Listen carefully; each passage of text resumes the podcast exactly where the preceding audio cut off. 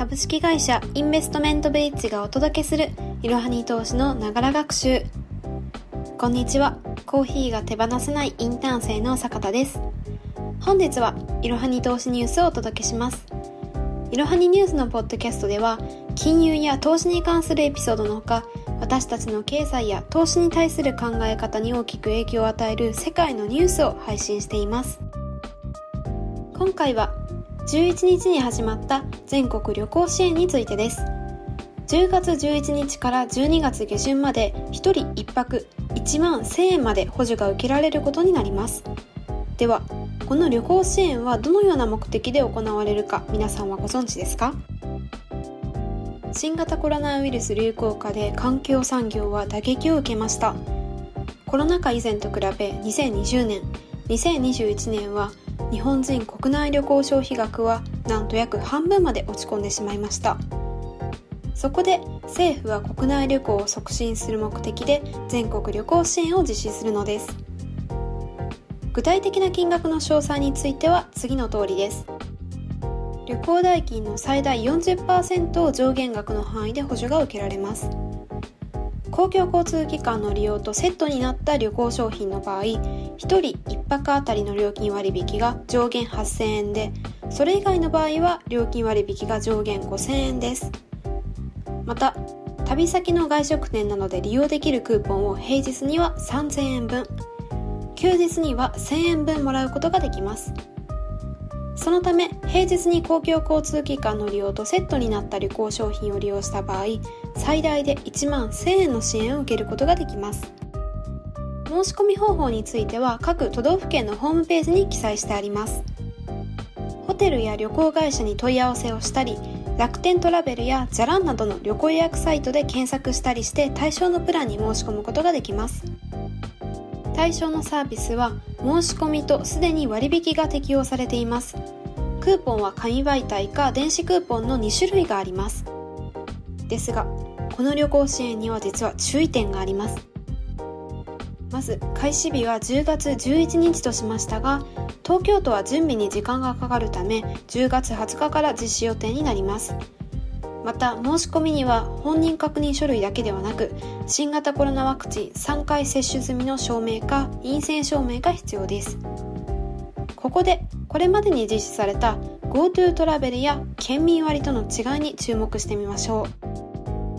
う。2020年7月に始まった GoTo トラベルは感染再拡大の影響で同年12月に中断しました。そして2021年4月にその代わりとして県民割が導入され2022年10月10日まで実施されました。今回の全国旅行支援はこの2つのキャンペーンを引き継ぐ形になります。今回の全国旅行支援と県民割は補助額と対象エリアが異なります。県民割は当初県内の旅行のみの対象でしたが途中から地域ブロック単位で県を越えた旅行でも利用可能になりました。補助金額は最大7000円で旅行代金の割引率は50%でした。また上限2000円分のクーポンもついていました。今回の全国旅行支援は全国が対象で補助の上限はなんと1万1000円なので上限が改善されたと見ることができます。これから旅行を検討する私たちにとって利用しない手はないお得なキャンペーンですよね。ですが観光業界にとってメリットはあるのでしょうか？大和総研によると今回の全国旅行支援の経済効果は実施期間全体約8300億円にも達すると予測されています。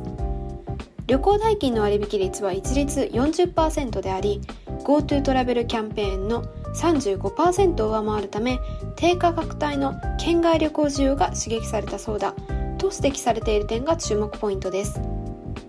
GoTo トラベルによる経済効果が1.2兆円だったので今回はそれに匹敵する影響がある見込みです。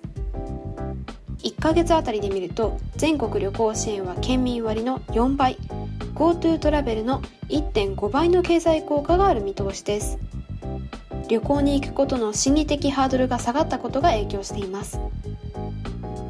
一方で感染拡大が長期化する中で経営状況は大きく悪化している宿泊事業者には賃金水準の低さから労働力を十分に確保できないといった問題がある恐れがあります。そういった恐れから旅行の需要の拡大に対応できるかといった問題点も指摘されているのです。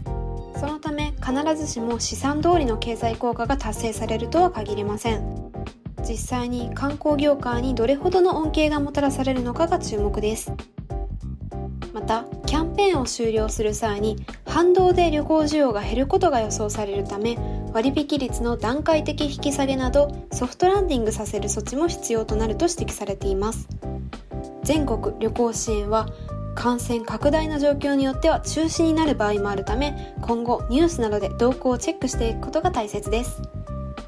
いろはに投資ニュースでは私たちの経済や投資に対する考え方に大きく影響を与える出来事を解説していきます。いろはに投資の記事も概要欄からご覧になれるのでぜひチェックしてみてくださいね。ではいろはに投資で今後も一緒に知識をつけていきましょう。本日の息抜き。今回のいろはに投資ニュースでは全国旅行支援についてお話をしました。リスナーの方々の中にはこの制度を実際に使う人がいるのではないでしょうか。この制度が適用される前ではありましたが実は私最近休暇に弾丸で京都に旅行をしに行ってきました。全国旅行支援制度が始まる時とは少し日程が重ならず悔しいです。友達が多く京都に住んでいるため何回か京都に訪れたことはあったのですが今回初めてあることを体験してきました。それは人力車です。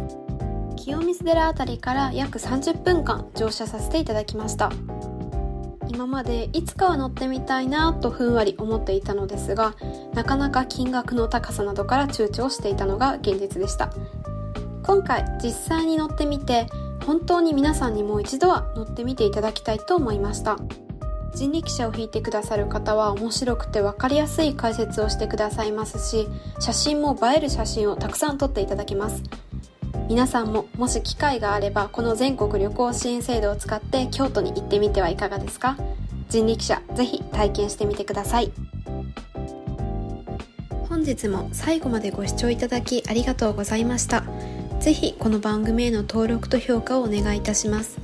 ポッドキャストのほか公式 LINE アカウント Twitter、Instagram、Facebook と各種 SNS においても投稿しているのでそちらもぜひフォローをよろしくお願いいたします。